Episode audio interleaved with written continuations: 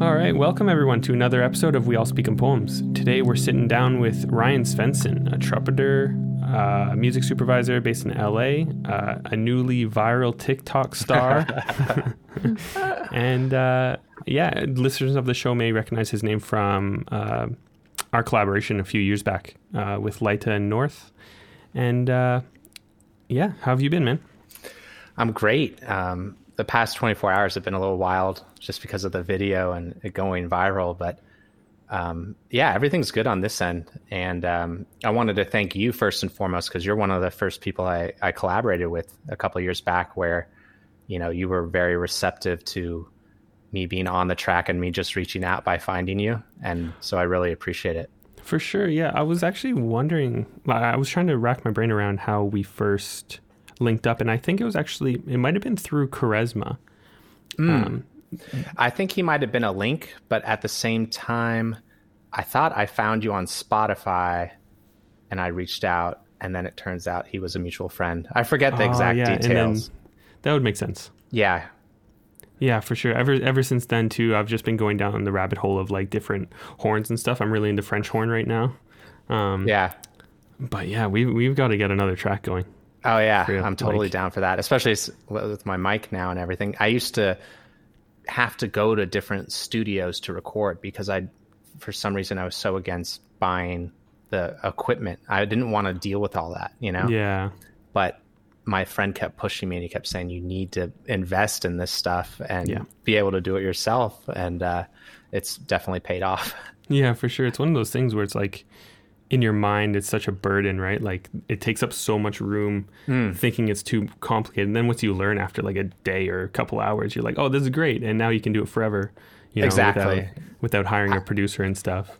I was used to the usb port on my computer and i'm thinking yeah. how how are all these things going to go and fit? And then yeah. what go like what's the interface and what's all this? It's it's very overwhelming at first but then like you said once you get the hang of it smooth sailing yeah, it just starts to it clicks, right? It just makes sense. Did you yeah, end exactly. up getting the mic just because of the pandemic and everything? And it was harder to get into studios. Uh, a thousand percent. Yeah. Right when it hit in March, I just put my foot down and said, "Okay, I'll make the investment." And yeah. I had a friend just send me the equipment list of what I needed as an entry level, and especially for a trumpet, what kind of microphone is best because it takes a certain kind because it's so loud. Um, and I just I no one trained me how to use Logic. I just kind of started playing around with it and recorded some stems and got the delivery process all set up and now it's all smooth sailing. It's good. That's awesome. Absolutely, yeah. yeah. I've been wanting to jump into Logic for so long, but not being on a Mac system, obviously I can't. But mm. uh, I was even, you know, thinking about switching over to the Mac systems, but I'm trying to convince myself not to. you know, it's just, I, again, it's it, the leap and just you know, exactly. it's a whole. You're used to we're used to our ways, so it's yeah. really hard to disrupt and change. Exactly. Yeah, and I mean, getting into it, I don't even want to share your credits yet. Like over the past year, almost, or maybe two years, like they've just grown exponentially. Exponentially, um, at least with your trumpet playing. Like obviously, your music supervision credits have always been crazy, right? Ever since I first started looking into you and stuff. But yeah, like your trumpet playing is on Industry Baby by Lil Nas X. Like that is amazing. That's mind blowing. you know, like that's so cool. How how how does that feel to you know? I guess technically you can hear yourself on radios all over the place, and you know he was on the top of the Billboard charts. I don't know if he still is, but for a while there, right? Yeah, he it's consistently been in the top ten since it debuted, and right now it's at number three uh, with Adele at number one and uh, Kid LAROI and Justin Bieber at number two. Um, the the way it all just went down was very organic and just like you know us working together or me working with anyone. I was sent the stems late at night and they're like, yeah, there's a horn part already there, but we just need you to play over it um, because there weren't any real trumpets on it yet. Mm-hmm. And I listened to it and I was like, oh, yeah, that's Lil Nas. That's cool. And then I didn't know who was rapping in the middle of it. I, I was taking some guesses, but they wouldn't tell me who it was. Oh, really? And, uh, yeah. And I just recorded about 20 layers of me stacking myself and playing the part and just sent it back. And that was that. And then um, it was funny because about two weeks later, the Lil Nas X dropped Montero, the trailer. Oh, and okay. I heard and I heard it in there, and I was like, "Oh, wow, this could be big." Um, and I didn't know if that was the lead single or or even what it was because it was just a little teaser clip. And then uh, when the whole Nike trial got announced, that was pretty funny because I thought he was actually in trouble, but because what he did was he made a shoe with a little bit of his blood in it, and, Oh. and it was a Nike shoe, and Nike sent him like a ce- cease and desist order Okay. and that kind of went viral. And then he made this whole marketing play saying like my court date's coming up, and I'm really like nervous and scared. And on the day of the court date, it's really just the industry baby music video and song drops. Wow. So it was like the the marketing behind it was just brilliant, and it was all this build up, and then it ended up all just being fun, and the music video is obviously ridiculous and Yeah. uh, and so fun to watch. So it it's just fun to play a little role in it, and I've always been advocating for the value of horns and live music within tracks, and especially as there's so many plugins and yeah. ways to mimic instruments that nothing really replicates it like the human emotion and tone. And even listening to older tracks in the 70s and 60s, you hear trumpet players mess up all the time, and it adds that uniqueness to it because so much of the pop music in the 2000s and 2010s are is like perfect. Yeah. All the snare hits, all the vocals, everything's perfect. So I think that if we could play with um, imperfection a little bit and have it be more of a human emotion, more people connect with it. Absolutely. Yeah, I 100% agree with that. Whether or not mm-hmm. it's, you know, strings, horn sections, mm. everything. You know, I, I'm I'm an advocate for, you know, maybe writing and, and composing in in VSTs and all that stuff, but mm-hmm. for the final result, you should you should just reach out to somebody, you know. Chances are in your circle there's going to be, you know, a trumpet player or or somebody who knows somebody or whatever, you know.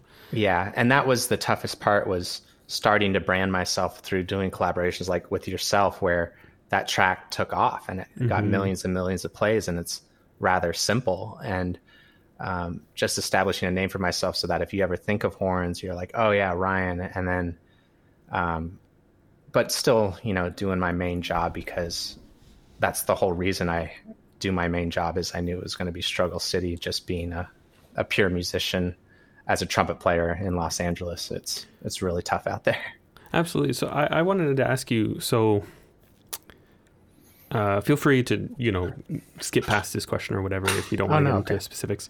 Um, but so as the trumpet player on you know an industry baby or whatever other songs, um, you get uh, performance credits, right? Like sort of performance royalties. Uh, the way how does that it- work? yeah, absolutely. So uh, there's the AFM, which is American Federation of Musicians, and it's the union, and pretty much every label is a signature. A major label is a signatory of the AFM, and so there's standard rates set up for these sessions where you'll get a leader rate, and then depending how long the session is, and depending how many times you layer yourself, um, it all affects the payment in different ways. So, um, the thing is, and it's a rather unique situation. It's like I I get sent these jobs, and I don't know where they. Some of them don't even ever see the light of day. You know, Yeah. but when they do hit and they do land, that's when you go through the union and you know um, have it all processed through that because there are back end royalties through the secondary use fund, the SAG-AFTRA fund, where it's it's a kind of a consensus. They take uh, they monitor. I think it's the top ten thousand songs each year, and there's a, a pot of money basically that of all the royalties for that, and they divide them out based on the success of those songs. Wow, that makes a lot of sense. Yeah. I'm glad. I'm glad that there's some, um, you know, royalties there for for the performers and everything. Because you know, as as somebody who writes a lot of music and gets people people to perform it, um, I don't really know much about that that side of it. Um, Yeah, so I, I hope everybody's sort of it's nice and then also when if it gets synced to visual media Mm. uh, we get uh, a, a cut of that as well and so um, it's it's definitely nice to be compensated in that way and form um, there's sometimes where if there's smaller songs that don't have a label and i know that my involvement with it the union would rate would be more than the whole song cost itself. So it and it's like you need i want to help out every single type of musician regardless of the status they're at. And i certainly don't want to bankrupt uh, a, a musician who's just coming up and needs horns. And i want to invest in them almost like a penny stock and rise with them if they're if they're doing well as as well so absolutely. um, it's nice to just have that flexibility and be able to play across different genres whenever it's it's needed I love that. And I'm glad it's really been working out for, for you, like with the smaller people and then also also the biggest artists in the world. Um, it's a really nice balance there. Like it's really just cool to see, you know. Some people Thank just you. really go for uh, the most successful and stuff. And it's, it's nice to hear that you're all for, you know, just good music, right? Watching yeah people grow. Yeah, that's what it's all it's it's really and that's what made me go this route is because you know one day i was looking at my horn in a practice room and i was thinking wow i, have to play every note that's going to equate to money and paying rent and it's like that's not fun anymore that's not uh, why i got into this so be- me- like balancing pleasure with um, work uh, was going to be rather difficult with the trumpet so that's why i was like I gotta I gotta pivot, and I took a back it took a back seat for a while. But now it's it's definitely a nice supplementary income now. I know on your Spotify, um, you have a link to a website called SoundBetter. Yeah, Well, How did you get into that? And I have a couple more specific questions, but yeah, yeah, I just want to start with how you got into. yeah. Thanks. that. Well, first of all, it's funny that you noticed it on uh, um, Spotify because those two companies merged with each other. But uh, Oh. it, it was announced last month that they uh, SoundBetter bought back their company from Okay. Spotify. And I think it was a great integration at first. I don't know how much, if it didn't take off that much or if it wasn't that beneficial, but SoundBetter, it's one of those things where I got the setup and my friend told me about the website as well. And there were all these trumpet profiles on there and it's a website where if you're working on a song you could go there and find someone with a specialty to finish it whether they mis- uh, mix it or master it or produce the song itself or you need a single flute player or a single Oh, trumpet wow. player and you could hire them and you, you kind of bid with them as well uh, you, you send them the, the audio file and then i'll send you a quote based on how much work i think it's going to need or what they need like uh, the other day I was working on a jazz band section where they wanted trombone and trumpet and they wanted each instrument layered four times. So Oh, wow. that's going to take more work and more time. So my quotes adjust depending on it. But I started doing these jobs and my whole goal was to boost my profile because I was a year late in the game and there were hmm. already it's a it's like a hierarchy there. There's your review. It's kind of like just like Yelp Yeah. the more five star reviews you have, the more traction you're going to get. So I started doing every single job for $50 or less Wow. just because I needed to boost my profile and get it out there. And I uh, I started to, the ball started to get rolling a little bit more. And then I increased the price a little bit more. And uh, yeah, my profile got boosted. Now I'm the, the top trumpet provider on there, which is Yeah. cool. And yeah. I've worked in every single continent now across the globe except for one, Antarctica, which you know I'm still hoping for if they, they have a music so studio up there.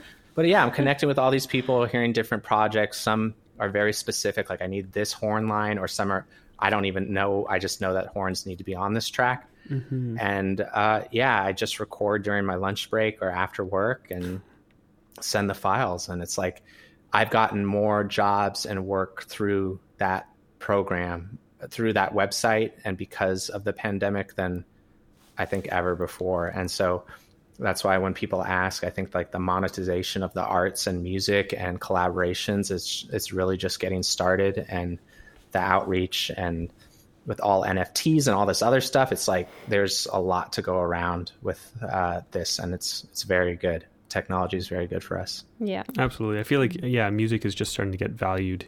Um, not even music, but maybe even music services and stuff like like what you're doing. Uh, it's just starting to get valued more. And like we were saying before, there's no excuse now with these tools to use um, VSTs. You Right. can just go to SoundBetter, hire Right. you, and I mean the turnaround time's probably pretty quick. I would assume as well. Yeah, I, I pride myself on that because I'll do it in a day or less. Some people, and that's what separates you know the really stellar pro- providers from the other ones. It's like you, if you have a tailor, you want them to turn around your clothes in a week. You know, you Yeah. don't want to be waiting a month because, um, especially when people, and it comes to music, there's deadlines and processes and stuff. So, if I could make it a little easier and help add value to it, I'm all for it. Absolutely. Um, I was just wondering. I know I saw that you had written, and I don't know if this is like for all people, like users of SoundBetter, but or if you wrote this just yourself. Um, But you said you didn't want your credits in the songs Oh yeah. that you are featured on. Why is Yep. that? That's a great question or great point. Um, I th- there's different levels of songs that get submitted to SoundBetter, and some are just, um, let's say, rather amateur. Oh, Okay. and so the thing is, my I want to control my brand and my IP, and if it's on a track that is, um, you know, rather rough, uh, then I can't have any control over that, and um, I want to be have my name associated with things that I want to put my stamp of approval on. And what happened was, uh, this is a great example. Um, on Spotify, I searched my name because my album was about to come out, so I wanted to make sure how everything looked. And my name auto populated on this other album that popped up in front of all my other stuff. Oh, and it wow. turns out it was a SoundBetter client who tagged me in his album, even though he didn't seek my approval. He didn't ask, you know, and maybe the, and I'm sure it's all with good intention, right? Yeah. To give someone credit. However, it, it kind of messed up the algorithm and I had to order a takedown and it becomes this whole thing. So it's, it t- really ties into publishing and owning your copyright and um, being able to control it. It's, um, you know, and that being said, if it is a really solid track or if I do get contacted by a big artist, like I have no problem with them including my name. It's just I want to have uh, control over it. And some people ask uh, still, even though I have that disclaimer, and um, you know, it's, it's to my discretion if it's to be used or not. That makes a lot of sense. Yeah, I feel Yeah. like that's really smart too. Having Yeah. control over, like you said, your brand and and I feel like it's just a smart move for the future. You know, Yeah. Another aspect of it is sometimes I get the song without lyrics, and what happens if it's really obscene Oh, lyrics or yeah. it's a song that's yeah. like you just don't You know. agree with. exactly. Yeah. Uh, I don't want my name associated with it, and should Yeah, have that's and, and you can still take as many uh, jobs as you want, and you don't have to worry about Yeah. yeah, these these issues that may arise. That's really smart. exactly. Um, you mentioned your newest album, and I wanted to I wanted to open the episode with Yeah. promoting the new album, but Oh, now now we've appreciate got here. Um, so yeah, you just came out with like a new jazz and pop inspired album called To Elaine, Yes. and we love it. We were listening to it last night. Yeah. oh, thank you. Um, could you sort of tell us more about it? Like, what was the sort of inspiration behind it and all that? Yeah, absolutely. Well, uh, during the pandemic last year, my mom passed away, and I was already working on putting together like a debut album. And I thought, what a better way to like honor her uh, because she didn't really get a proper send off. It was in June of 2020, and Uh, it was just No one- yeah, exactly. Like I had Oh, wow. people message me, and they're like, "How? Like, what do we do?" And I was like, "I don't know. We're like definitely not meeting up though because."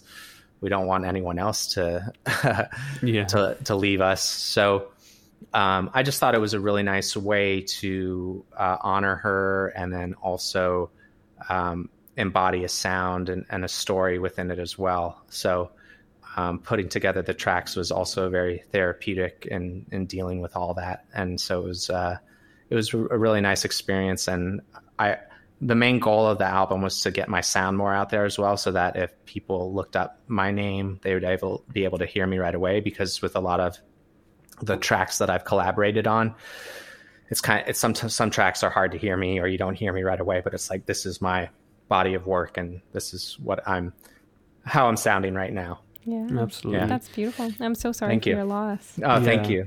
I appreciate that. Yeah, and just the textures that are in the album, and like, you know, there's even some spots of ambient, you know, maybe pads and stuff, and it's super Mm-hmm. cool to hear. Um, what's the writing process like? Um, do you write in the studio, or is this actually like a fully intentional sort of writing, or? I made it all with my buddy Andre, who's a member of this band Gold Space, and he's Oh, okay. actually uh, he works at Rick Rubin's studio as well. And Oh, wow. um, yeah, I'm super stoked for him. He's he's crushing it. And we met organically, and he, we are like, yeah, let's like link up. And all of a sudden, these ideas just started flowing out. And I would play a melody, and he would start making the structure around it, and then we would start talking about a bridge and it was just all so organic. And um, he's a mastermind at uh, a multi instrumentalist so all the drums within it are programmed but um, They sound would- real. yeah. Oh cool cool. And then he would do the bass and guitar and piano. And i would we'd be like going back and forth with each other on where the song should go. And other things like that and have it evolve and then got some real players on there a couple uh, pianist and a bass player for a couple songs and uh, got a flute player for another song actually through SoundBetter. Oh, so nice. yeah and i just hired her and um, said hey can you improv over this song? And she sent it back in a week. And so um, just utilizing resources and and having fun with it along the way. And i've released hundreds of albums in my career. So that was relatively easy in terms of the upload process and the marketing i made a uh, visualizer for every single song because jazz music's really hard to make enticing and aesthetically pleasing. So I just wanted to service it the best way possible. And every platform's different and has their different, you know, unique things between Apple and Spotify and all the others. So, Absolutely. um, yeah, I just I had fun with it, and it was a it was just a really fun project to work on. Yeah, I was going to mention the the sort of visual aspect of it with the you know the squiggly lines and the very colorful backgrounds and stuff. I really liked it. Was that was that all your like sort of concoction or? Uh, the the colors I gave as a guide to uh, Lauren, who did all the artwork. Oh, okay. and then she did the pastel background for the the album and then this guy i met on instagram jordan uh, the visualizer guy he uh, he just knocked it out of the park with the visualizers because i gave him the colors and then he came up with the concepts and everything oh, amazing. and uh, yeah yeah So, how does this album sort of compare to what you normally listen to? Obviously, this is your like compositional style, Hmm. but what you find yourself listening to is it is it similar, like sort of jazz and, and pop inspired stuff? Uh, that's a great question. I I listen to a little bit of everything, but I love uh, State of Jazz playlist on Spotify. It's more of new Oh, age okay. jazz, Yeah. and the thing is, those jazz players are just like heavy heavy cats, like gig cats. You know, like they're legit jit players that hmm would absolutely school me any day in terms of like improv and stuff. But I think that one of my fortes is coming up with melodies and um, uh, and my the tone of my trumpet. So I Yeah. and my accuracy. So I try to uh, bring that to the forefront within my music because there's no way I'm ever gonna play like a jazz solo that's gonna rip someone's face off or anything like that. uh, th- that's for you know the Kamasi Washingtons of the world and um, Christian Scotts and all those guys, uh, Wynton Marsalis and but um, when I what I listen to is I, I listen to like Taylor Swift and Dave Matthews Band. I listen Okay, to Top Forty all the time, um, I, and I get submitted so much music. So I, I'm all over the place. It's not a specific thing that I really That's tune awesome. into. Yeah, true. I, did, I guess I didn't even consider all the music that you have submitted to you with your day job being a music supervisor. That probably influences a lot of what you listen to as well. You probably find a lot of great music and, and, and amateurish music. But, yeah, uh, it's fascinating just how music is presented and how it continues to evolve because our society it goes through a lot of cultural moments, so playlists are curated to that, and um, yeah, I get pitched, you know, probably over 300 songs a day, and Wow. I there's no way I could listen to them all, obviously, and Yeah. but it's really great to familiarize myself with the different labels and publishers so that I know who has what music and where to go when I do need it because uh, especially with music supervision I can't rely on like all the music that's in my head I, I usually reach out to the sync library managers and say hey do you have something in and I'll send out a uh, basically a brief asking Oh, okay. for, for music along certain parameters that I need for certain scenes. Oh, that's really interesting. So I guess getting into music supervision, can you sort of explain to people what exactly that entails? Because I think a, a lot of people might not even realize this is a a part of the music industry that you know artists and everything are praying to you know Yeah. catch the catch the ears of. Yeah. Well, the sync industry in general generates about 400 to 500 million dollars in the music industry. So it's it's a small it's actually a, a small aspect of the overall picture if you between performance and live and um, uh, record label revenues and everything else. Um, but it is very important because it's the marrying the marriage of uh, music with visual media. So that's between TV, film, video games, anything else. Like anytime you see something on the TV and it has a song behind it, that means it had to be synced to that scene, and there's a process that goes into it uh, of licensing it and having it used for that production. And it involves two sides of a song. You have the publishing, which is the underlying composition of a song, and then you have the master, which is the actual sound recording. And you have to have both of those sides cleared. And there could be multiple owners of each side. And all it takes is one person to say no or one side to not equal 100%. Hmm. And it holds up the whole process.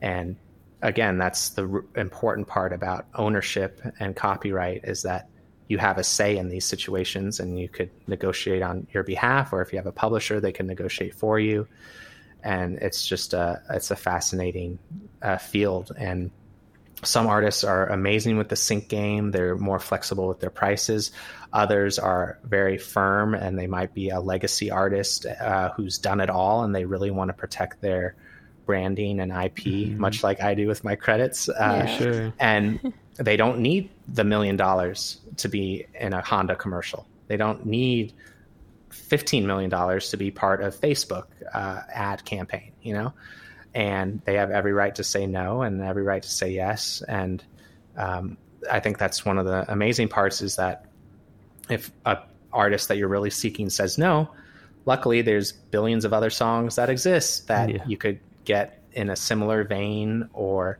but again it, it really shows the value of music because when you have the the artist that's also backing the commercial or it's all about brand recognize uh, being able to recognize uh, a song within two seconds. You're like oh i know where the rest of this commercial is going or i could trust this brand because i love this song and it makes me feel comfortable. Absolutely. yeah. Yeah, I guess this is the part where I have to say to any upcoming artists that are listening to this, make sure you have your songs registered properly to SOCAN, to ASCAP, to BMI, and to Songtrust now, and all, all these publishing things because it's important, you know. Yeah. Yeah. When opportunities arise, like be ready for it, you know. Yep, and it's that's a great point because uh, all the PROs, well, ASCAP and BMI, they created something called SongView, and it's a database of all the songs uh, within both of their repertoires. Wow. And it's how I research a ton of songs if I need to find who wrote it and who the publishers are, and then I go to reach out to them to clear the song. And if you don't have your information in there, it just makes it so much harder. And you're really just um, they're so easy to register within within those as well. So I think that's great advice on your end and really important to do. Do you do you find when you're looking for tracks and stuff, do you find yourself favoring um, tracks that are registered with a publisher rather than independently published? Absolutely. And Oh, really? the reason Okay. why is because I'm working under deadlines, I have to present music rather quickly to directors and producers for approval.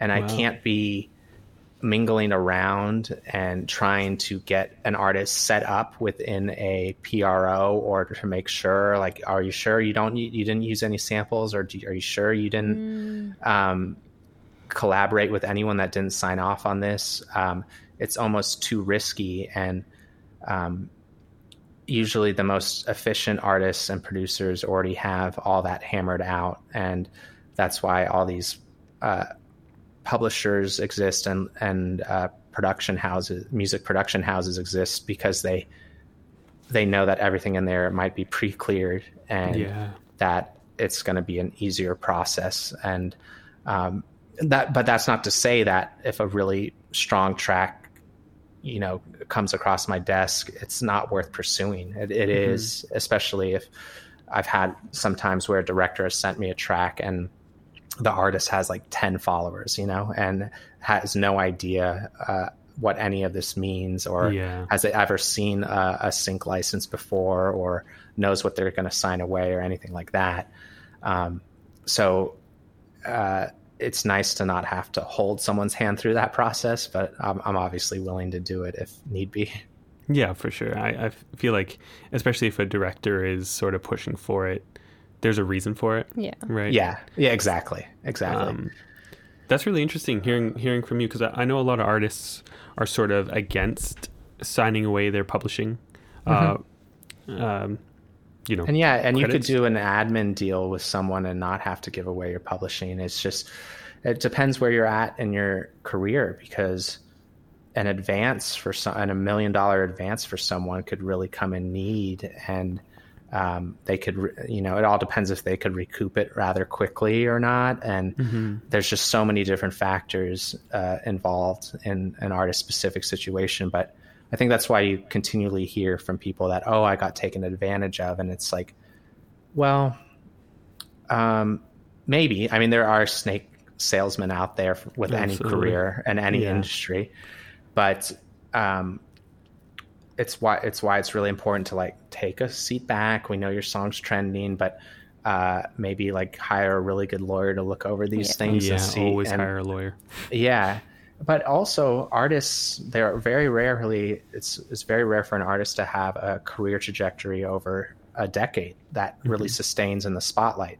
So it is a kind of a short grab type thing, but we're seeing the emergence and resurgence of people's catalogs through TikTok uh, and other platforms um, where they could be right back on the charts again. You know, I mean, Thriller always re-enters the charts uh, every yeah, Halloween, and uh, all it takes is um, look at Fleetwood Mac with TikTok and how that song blew up, and then they start performing at festivals again, and everyone's talking about them. So it's pretty amazing to see what's what's going on right now. Absolutely, I, I love hearing this from from your point of view because you really have a unique, um, yeah, point of view. Yeah, one that I never get to hear about. You know, um, it's it, super interesting. Uh, yeah, I was just going to mention, you know, talking about the value of a song prior to it really exploding. When Little Town Road, uh, uh, Old Nas, Old Town, what is it? Lil Nas, Old Town Road. Yeah. yeah. Okay. Thank you. Uh, when that started to really take off, um, we used it in a Rambo trailer and got it for a really good price. But that was prior to it being number one on the charts for yeah. 19 weeks. So if you could get in early, sometimes it really ends up paying off, and your whatever it's attached to can grow with it. Absolutely. Wow. I guess mm-hmm. that's where it comes in handy to be sort of um, not a tastemaker, but also just like on the pulse, you know. Yeah, and ear to the ground, and the mm-hmm. labels mm-hmm. will tell you like this artist is about to blow up. you know, they yeah. say that a lot, but sometimes they're they're right, and they see the metrics of their social following, and like Kid LAROI, I mean, just absolutely took off, exactly, and uh, yeah. it's really cool. Amazing. Yeah. Um, because you were speaking about TikTok, I just want to ask, Oh no. how did that happen? Yeah. Oh man, it's what crazy. happened there? It's been Well- two days of this. Yeah, I, uh, let me see. As I just posted a new video, so I don't know how it's doing Yeah, right we just I- saw it right yeah, before this. hairy cactus styles. Uh, it's like, what am I doing? I- You know, I'm but so interested like, in these tact these cactus things. Like, what are they? Yeah. Why don't they all respond? it's really I think it- interesting. I don't know if I'm getting. These are getting better each one. Okay, great. That's. uh, so the video got 27 million views in one day. Whoa. Holy. Yeah. I, And what last time I happened saw it, it was- was 16. I was I was just browsing TikTok, and then there was this uh, lady who had a daughter, or I guess an infant baby child, and uh, put the cactus in front of it, and the cactus started imitating everything the baby would say, and the baby just started bawling, crying, and freaking out, and and so I laughed, and all the comments were like, "Ha ha!" ha," You know, it was it was funny. And I just thought, hmm, what would my trumpet sound like through this? and so I went to Amazon and I bought one, and then I filmed myself using it for the first time, and I posted it, and I got like three million likes, and then uh, I immediately went to Amazon and bought seven more. Because I was thinking like a, a cactus choir would be pretty funny. Yeah. and then uh, yeah i i also bought a cactus out because i thought like what could make this even more ridiculous? Oh me wearing a cactus outfit you know? So i got it and then they all sound the same like little minions. And uh and then they start a feedback loop with each other Yeah. when one doesn't hear and then it just it gets to utter chaos and they keep going they just keep going so i filmed w- the one today a couple times but i messed up a couple times and it sucks because you have to turn every single one off and turn them back on and you have to be very quiet around them because if one makes a mo- a sound then it'll trigger all of them and you're just like oh no my god. yeah That's And- hilarious. and so it took off and i like i'm getting messages from people all over the world which is hilarious. And someone's like you should like you should play with Lil Nas. And i don't think they they're making the correlation that Oh, I, that's pl- so I played on the track you know? Yeah. and uh and then i go on today and, and it's like billie eilish has liked your post. Yeah, we So saw yeah. that. yeah. And i'm like that's What did that awesome. feel like? it was cool because uh, you know she brings people so much joy through her music, and I I assume and hope she. I mean, the the cool part is the videos received overwhelming positive feedback. Not one person has said anything negative about it. So everybody's And- just laughing, having a good yeah, time. Yeah. yeah. Even my dad, who I sent it to, he's like, "That was funny." Like I showed it to my friends, and they laughed. And Aw. yeah, and so someone's saying like, "I'm going to just say this whenever I have a bad day," and all these other little things. And so it's That's like amazing. that's cool. That's that it made uh, some people's days and it made everyone happy. And it's like I had a blast doing it. I mean, Yeah. how could you not have fun wearing a cactus outfit? You know? yeah, I love how you're just like sort of doubling down on it, you know, like getting Yeah, seven and then like getting this- the cactus. this path chose me. You know, I don't know if I could get more gigs out of it. I got like uh, I'm at 140,000 followers now on TikTok, and wow. but it's it, I, it's I don't know because the, I know the day when I post another music supervision video, they're going to be like, "Where's the cactus?" You know, everyone's Yeah. just going to get. So I've kind of whatever. I got to Yeah, just I- do me and yeah. That's going to be really interesting to see, actually. Um, I hope people stick around on it. Ob- Obviously, not all of them will, because, like you said, they're expecting that. But I hope that it maybe you're able to shed some light on people that didn't even know this this sort of stuff existed, and, and all Yeah. that. Maybe you'll inspire some people to become or pursue music business or something like that. Even if it's Yeah. one person, that's pretty cool. I've I want to start doing something in the vein of having people pop into like a YouTube series or a show where I'm hosting it live and then they play and I'm able to critique and give Oh, cool. feedback on their career and trajectory because as you know and we've seen so many people in this industry a lot of them are just rather delusional and they haven't been told best practices or what to do or where they're at uh, because I, every family member's like, yeah, keep going, Yeah. you're doing good. But some people have these aspirations to play Madison Square Garden, and uh, there's nothing wrong with just being like a local player or infiltrating your local market. And the average salary for a musician's, you know, thirty thousand dollars a year. Only um, 7,500 artists make above 100K or more on Spotify every year. I did Yeah. not know those numbers. Wow. Yeah, 7,500. So if you think about that, that's including bands, and sometimes bands have six people. So if you're a band of six people and that's 100K, that's still not above, you know, 30K a year. And um, what I'm saying is, is, you know, it's tough. It's tough to monetize the arts. And so um, either you have to have that a special talent from an early age or really have your repertoire down and your your ducks in order. And uh, the music industry and business as a whole is often looked at as an oversight or uh, oh that'll come later. But people don't study it before diving into it. And i think if they did they would understand the risk more and be able to assess that you know 7500 people make you know making the 100k well how many people in the us make over 100k that figures more around i think it was 30 or 24 million people Wow. so 0.0004% make you know what the if i told you that getting on a plane you'd have a 0.0004% of survival would you get on it of course not mm, true, true. so what makes you special and what's going to make you shine through you know the the crowd Exactly. Mm. I think I think that's something that I love about you know um, the sort of circles I'm in, ambient music and stuff. Like, mm-hmm. I don't think anybody's getting into it to make a lot of money unless unless they have aspirations to get on you know certain big playlists. But even that's not sort of sustainable. Maybe over the next ten years. I don't I don't know. But um, I think that's something that's good. Everybody's just slowly building and learning, and Right. it's super just helpful, you know, as an artist that's coming up, not to have huge expectations, just do what you're loving to do.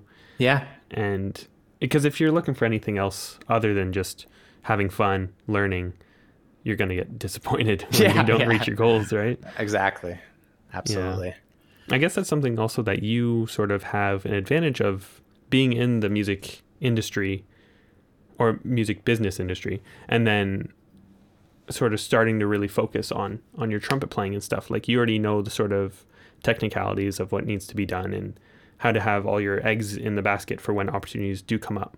You know exactly how to be ready for it right? Yeah, especially with the latest viral video, I could understand how I, I've been behind a ton of campaigns where they do go viral because we have a whole publicity department behind it and it's all set up and it's arranged and you execute and then you see all the results trickle in. But for someone who's not used to that type of fame or who doesn't know where to navigate in after it happens, uh, you know, the consequences can be disastrous.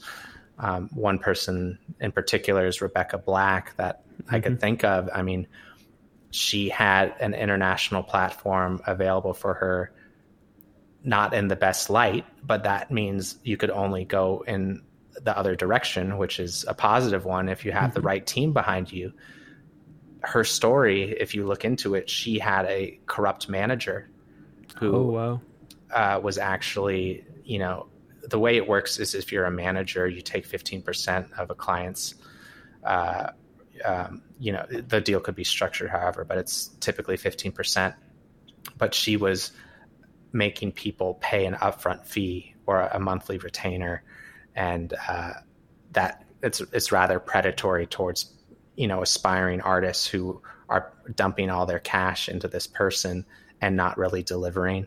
And it's like the manager and there's laws against it and she actually got sentenced and made an example of but wow. it just goes to show you you know um, your team means everything. And it's really important to have a manager that could process that information and these offers coming in and guide you to the next level of your career and trajectory. Um, it's real. It's just really important, and there's not many people out there who have the wherewithal or who know who, how to do that or handle these things or be efficient with their responses and know who's who and know what's best for their client. So, um, that being said, there are a ton of good people as well. So it's Absolutely. it's just tough to. Um, it takes a little bit to navigate and find your the right place, but um, yeah, it's crazy out there. yeah, it really is. The stories that I've heard are just are kind of nuts. But um, it's funny. I, I feel like th- this podcast has kind of gone backwards from our usual. Yeah, I know. Um, normally we start with like you know the history, how you picked up the trumpet and stuff, Oh, and then we get into all this stuff. Yeah. Um, but it's cool. I love how like sort of flowing this this is, and Yeah. I hope uh, yeah, it's good. we're not cutting too much into your time. I don't know if you have Oh, a time no. limit. No, okay. No, all good. Um, with that being said, I do want to get into sort of your history. Um, when did you pick up the trumpet for the first time? Like, what were the reasons there? Yeah, it was it was in fifth grade, and I was in public school, and they just had all the instruments laid out in front of us, and I I chose the trumpet because it looked like it was the easiest to play because it of just the three valves. And I'm like, yeah, Yeah. that's not going to be hard at all to do. Absolutely. So you see a saxophone with all the keys, and you're like, Yeah. that's no way. Turns out that's like ten times easier, but. Um, uh, so yeah, I just started playing, and there's a bunch of times where I wanted to quit because it's it's tough to break through these different barriers of it. But I just kept at it, and um, I realized I had to choose between swimming and trumpet to get into a good university because Oh. my grade I was just an average student, so um, I got better at trumpet and in high school I joined a couple youth orchestras. Like my junior year I joined this one called the Peninsula Youth Orchestra up in the Bay Area, and then my senior year I joined the California Youth Symphony. And both of those included tours each summer. The tour for my junior year we went to Spain and France. It was really cool Wow. and played in these chapels and uh, amazing places. And then uh, senior year I went to China and we played all around uh, Beijing and a couple other places. And so that was a great experience, and it made my orchestral chops up to where they needed to be for when I auditioned for college. Wow. So you continued playing like I feel like by the end of elementary school when you kind of don't have to take a music class anymore, a lot of people opt not to. Um, did you just find yourself enjoying it or were you just really good at it natu- or not really good, but were you taking up naturally or or what made you Uh, continue? Yeah, I, uh, it's, it was just always a fun thing to do. Um, it was just resonating with me, and I loved the sound of it and what it could do to to songs. And I always loved jazz band and and playing in that and uh, hitting, starting to hit high notes and all the immature things that you start to do with trumpet. You know, being loud and stuff. And then um, but I've always viewed it as having the capabilities of blending and having the softness of a violin because when you ever think of trumpet you always think of like loud and blasting and but uh, my approach has always been like more behind the scenes stuff so I just wanted to keep at it and each place I went to had a program for it like my middle public middle school and then I went to private high school and then college was public college and um, just was having a blast. But it was my, my junior year, my professor just sat me down and said, Hey, uh, you're not going to make it. You're not good enough. Oh, wow. And it, it was a tough conversation, but I was really thankful for it because um, it allowed me to pivot to be behind the scenes in the industry, which is where uh, I'm really happy at. So it was, uh, it was, it was good. It was a good conversation to have. That's really good. But at, at the same time, like, do you ever think back and feel like maybe if you like didn't hear that and continued pushing yourself that you could have gotten there? Like, do you feel like that conversation almost made you take a step back and go like, okay, maybe I shouldn't be putting so much time and effort because I'm not going to make it? Or- Absolutely. Yeah. I changed my whole trajectory Oh, and wow.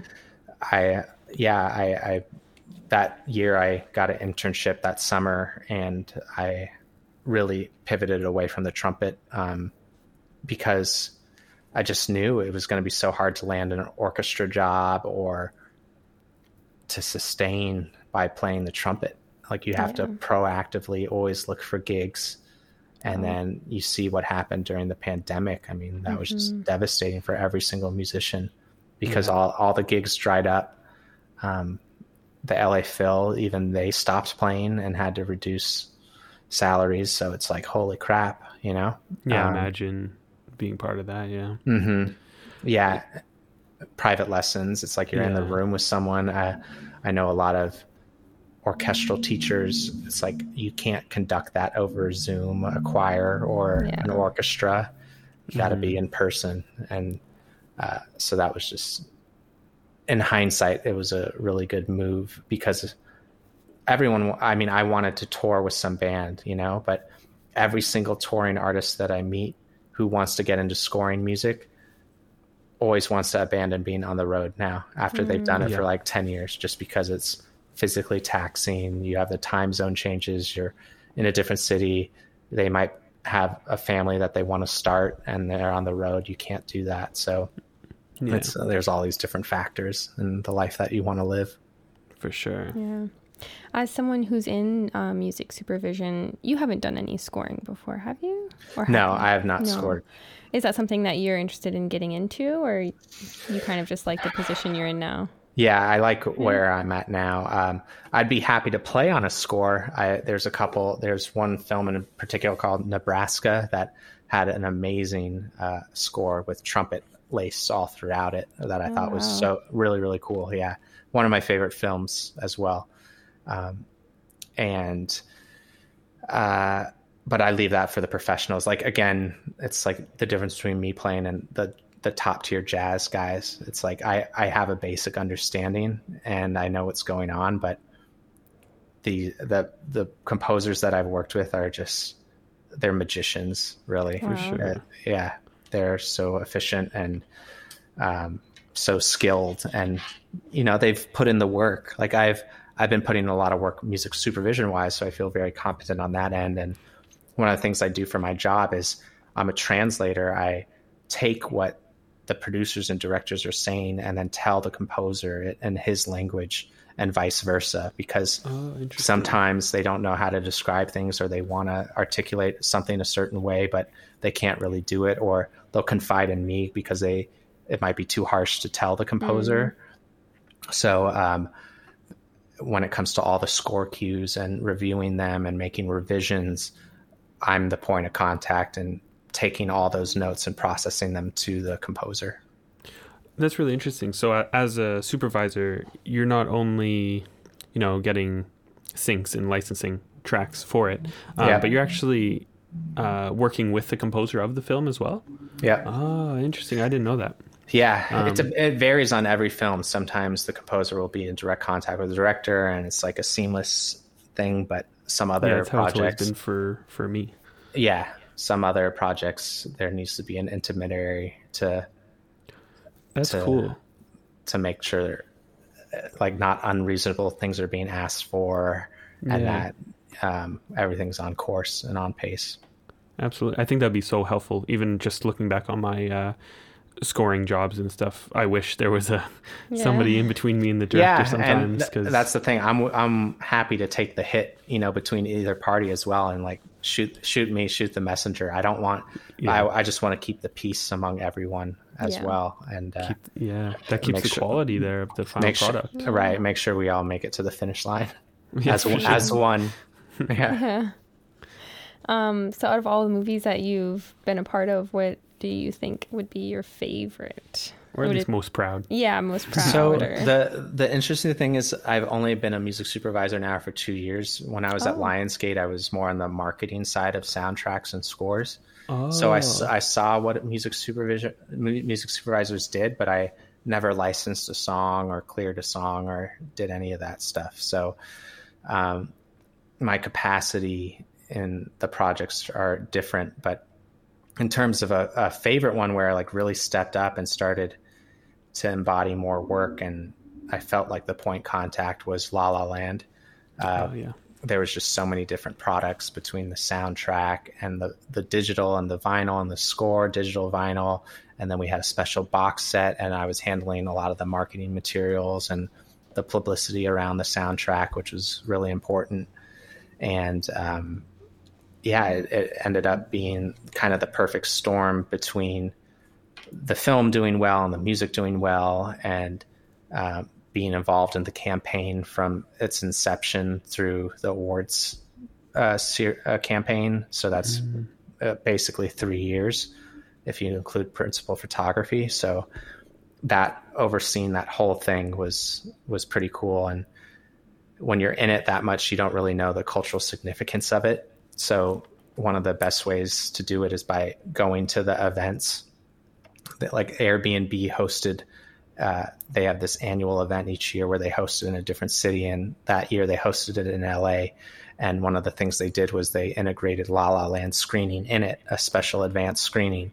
Cool. And and we hired a jazz band to perform prior to the screening and everything. But some people showed up in the Mia and Sebastian outfits, and you see everyone like super excited and and wearing, uh, you know, the ties, and uh, that's when you know like oh, okay, your work is being seen and heard. And I saw a couple debates on Facebook between friends between Moonlight and La La Land, and you're just like, oh, okay, it's, Yeah. it's cool to like just play a little part in all that, you know? Yeah. Man, that's amazing. I feel like as somebody, I mean, both of us love film and stuff. Like, I feel like that's such an exciting career path to be Yeah. in. Like being able to see, like you said, being in it, you sort of don't see the impact that some of these movies make, but just being able to say, like, you know, you were part of La La Land from the beginning, from the inception almost of the film. Like that's really like that's legendary. Yeah. almost, right? That's amazing. Thank you. And the more recently, what I've done um,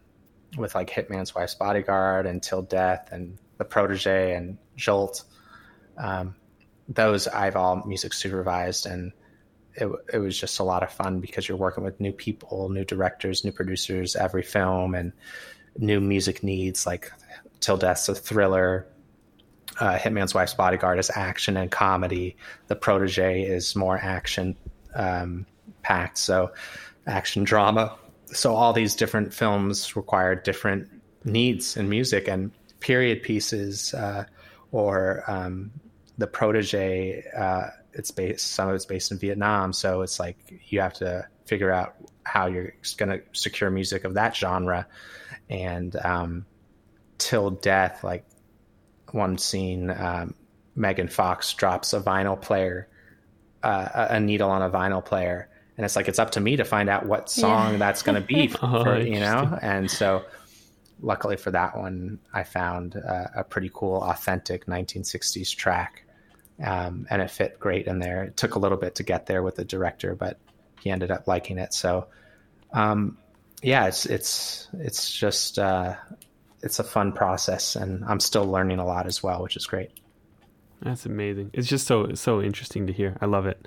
Um, going back, you said in your junior year, your teacher said whatever, but was that uh, your junior year of college or high College. school? Okay, college. College, yeah. yeah. Uh, what did you actually go to college for? What was your sort of um, Trumpet performance. degree? Oh wow. Oh, okay. Yeah, a music major. Oh, cool. I didn't know that. I thought it was for like some sort of music business of some sort. No, Um, and that's the other thing is the school didn't even have a music major or minor when I went there in terms of music industry.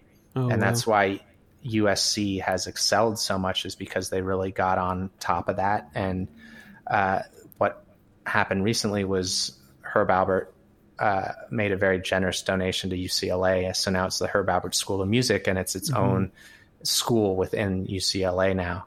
And they revamped the curriculum and they're updating it. And now there's a music industry major and minor, which is great. And um, I'm on the board of alumni there, and we're just trying to beef up the awareness of the school a little bit more and make it uh, compete with that school across town to is to be like you know we put out awesome alumni. We're in a the epicenter of the music industry, and we want people to be teaching there and bringing in the you know industry leaders who are able to um, lead Bruins who are graduating with awesome internships and good jobs as well. Absolutely. Did did I read today that you are actually going to be teaching a course there? Yeah, so uh, there's UCLA Extension, which is open to anyone who wants to apply to it, and it's a music supervision course. I'm going to be teaching for 11 weeks, um, Oh wow. and it's three hours a week at the UCLA campus, uh, and I'm going to be teaching all about music supervision from what it is, the process, what you go through, scenarios that you encounter. I want students to come away knowing how to where to go to find music, how to clear it, um, and to understand the process so that if they ever get hired as a music supervisor, they'll know exactly what to do and how to uh, accommodate any budget or or need for a piece of visual media that they're working on. That's amazing. Congratulations on That that. must be so Thank you. Yeah, that's really really cool. Yeah, the the game plan is to create a curriculum so I could take it to other places and teach it at you know different universities or wherever else. Uh, you know, uh, just as it's it's really nice because it allows me to connect with other people and to advocate on behalf of music supervisors and, and teach a craft that I think is rapidly growing and and needed. Yeah. Yeah, it's very it's important to like you know, the music makes the film sometimes a lot of the time. Right. When you when you first got into this career, did you ever imagine yourself teaching about it? Like, I wanted to teach, but I wasn't. I didn't know it was going to be about music supervision. oh, mm. okay. Yeah. So you were interested in in teaching before. Yeah, absolutely. Okay. It's just like I was like, well, what am I going to be able to talk about Yeah. for that for that long? But now I finally have something to talk about for that long. yeah, for sure. Yeah. Oh, that's amazing. Mm-hmm. Thank oh, you. I love I love it. Your whole story is just so inspiring, and I Yeah. hope anybody listening to the, to this podcast is taking it seriously because you, you know, you're the epitome of like success almost Yeah. in my book. Like, It's too kind. I mean, uh, there there's definitely some bumps along the road. Like I got Oh, for fi- sure. I got fired from United Talent Agency. I got let go from Lionsgate, and it's like you could either let those things really let you down or continue to rise rise through those like you know situations. And luckily it's it's worked out. But um just always projecting a positive attitude about it i think is needed. And transparency in the music industry is needed because as you know and i know it, it has a bad stigma a lot of times. And there just needs to be people that champion for it. Yeah, I love that. Yeah, and I think exactly you you take every opportunity positively and and oh, obviously you know in the macro sense, maybe in the micro sense you sort of you know worry about things and all that, but yeah of course in, in the macro sense, I you- cry you, take 23 advantage. hours of the day, but like, just, you see me happy for you know, Oh man, just a little amazing. bit. um, to sort of slowly wrap it up, um, do you have any other hobbies outside, you know, music in your career? Like I know you're a swimmer, uh, Yeah. an avid swimmer. Yeah. Um, do you want to talk about that at all? Because I, I feel like that's really cool. Like you don't really hear about many people swimming as a hobby. Yeah. yeah. Well, uh, as I mentioned earlier, that was one of the things I had to abandon quite a bit to pursue trumpet. And I didn't do it all throughout college. And then I really wanted to find a better way to work out than the gym and running. So I went back to swimming at, um, and I found out there's a thing called Master Swim Program across the whole nation. And luckily southern california is very involved in it. So there's one in santa monica where i was living at the time. So i joined the swim team there and they host it at like five in the morning six in the morning and then six at night and seven at night. And it's an hour of swimming and you there's a coach there. They give you a set and then you swim with everyone else. Oh, very cool. and you could just hop into you know whatever class you want depending on your schedule. And then uh, during the pandemic i ended up moving. So i go to irvine and swim there and it's another it's a different swim team but uh, they're very intense. And when i went in the first i didn't swim for a year and a half because of the pandemic. And when i went back for the first time i was like oh my god it was the hardest thing. I, I thought i was going to die. Like I, I left the workout early 40 minutes in and i was like i am so above my head i don't know if it's because i i bought a peloton during the the pandemic but okay. i thought i i thought i was like i was like what the hell's going on you know but but it i've been doing it now for uh it's been six months and uh, i'm back so that's good Nice. That's amazing. Um, but yeah, it just shows you with practice how how out out of shape you could get. You know. hundred percent. Yeah, Yeah. I know that personally. um, yeah, and I remember when when you know we made uh, Leita and North. I learned that you did the swim to Alcatraz, Mhm. and I thought that was like I was so stuck on this fact that you swam to Alcatraz because you know as a kid with Alcatraz being in um, pop culture and you know Yeah. the Tony Hawk Pro Skater games and all this stuff. Like I was obsessed. I was like this abandoned prison that people tried to escape, and I was like obsessed with it. So when I heard that you did that, I was just like, you can do that. I didn't even know this was possible. Yeah. Yeah, it's funny. Uh, when you hear about it, it sounds really daunting. But then it, when you uh, look into it, I mean, no one has ever been bitten by a shark in the bay area. So that's comforting at least.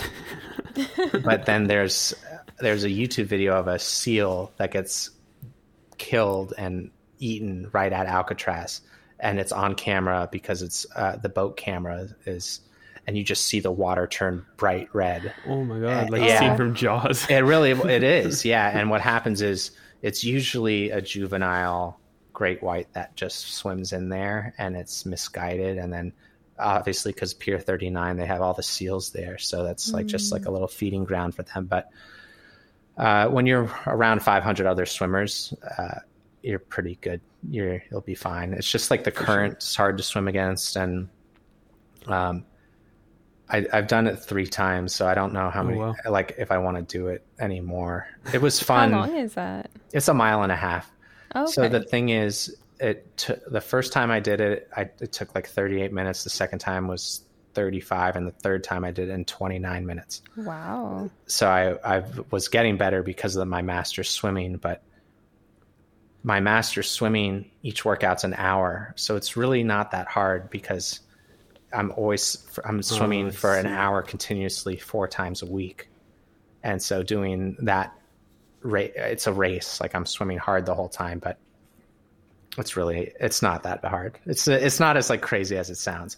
But what I will say is I've been watching a ton of Everest documentaries. I'm not going to hmm. do. I will never climb Everest or any mountain for that matter. but that is what fascinates me. Is that Absolutely, yeah. Yeah. Yeah.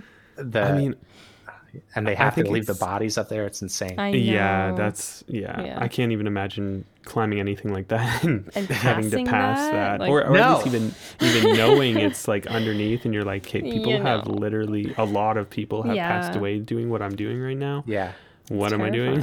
When they hit the the the death zone where the oxygen level is below the saturation that you could keep up with, it's like you're literally dying uh, when you're up there and knowing that, as you said, so many people are up there. It's just like, no, thank you. Like, why? Why are we doing this? Yeah. exactly. We have helicopters now. Yeah, Oh man, that's amazing. yeah, I think the thing that impresses me though, like I was never a great swimmer. I'm still not a good swimmer. And so just imagining swimming a mile and a half, I don't think like I never even considered the sharks. Mm. I'm, my my mindset is just I can't believe you swam that far. Mm, mm-hmm. you know, like I couldn't. I don't think I could make it halfway. I'd, I'd need a life jacket for sure. yeah. Well, I mean, it's uh, they have a cutoff time because some people sw- sign up for it and they send out about six emails leading up to it saying if you cannot go this far in this amount of time prior to this swim, like please just bow out because Yeah, some people just want to do it to do it and say that they did it, but yeah, uh, yeah, like when I do it, I, I'm competitively trying to get there as fast as possible. But um, yeah, it's just again like repetition and playing and practicing, and I think that's where music has disciplined me the most. Is that if I don't have a solution to something, I know what proper steps to take to practice and to get there. yeah. Whereas some lot, some people just don't even know where to start or don't get started because it's too daunting Absolutely. like looking at Everest, you gotta take it one step at a time as opposed to going straight up there. Yeah. Yeah. for sure. I mean, that's that's interesting because I mean, I'm not saying we've ever mountain climbed, but uh, we, we're we're definitely hikers. Yeah. and we like to go to some, to me, are pretty high peaks and stuff. And being in California, have you ever hiked in Yosemite and stuff? No, I haven't. Oh, no. Remind me what area you guys are in again? Oh, we're in Toronto, so we're Okay. flat everywhere. We travel to hike. Yeah, Yeah, no, I I haven't, and so um, yeah, hiking has just never been my thing. I, Oh, li- I like walks, but yeah. yeah, can't do Oh, it man. all. I'm bugging to go to Yosemite. Yeah. I've hope- heard phenomenal things. Yeah, Yeah, is that where uh, the one guy did the Free solo. free solo. Yeah.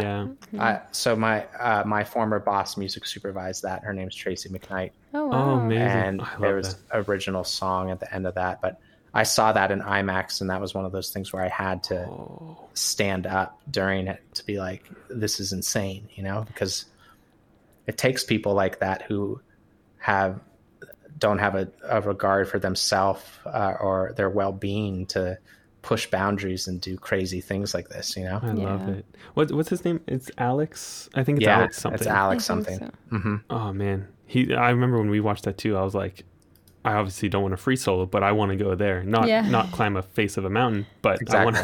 I want to be around the area and Yeah. be able to look at it. Yeah, oh man, I love that. yeah. Oh.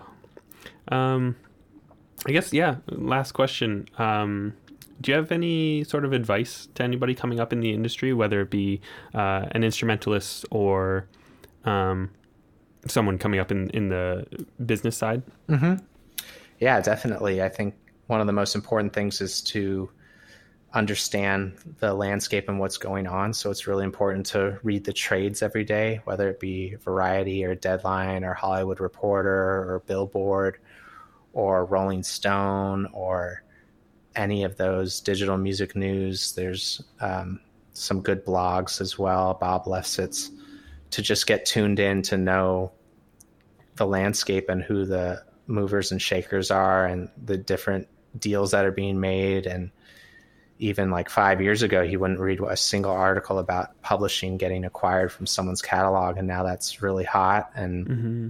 the market's always changing and companies are growing and consolidating and merging and you know you have MGM and Amazon Studios you have the emergence of Apple TV you have the emergence of Netflix you have Paramount Plus getting started you have Peacock you have HBO Plus you have Disney Yeah. their streaming service. You have Hulu, uh, YouTube, uh, who had their originals, which really didn't take off.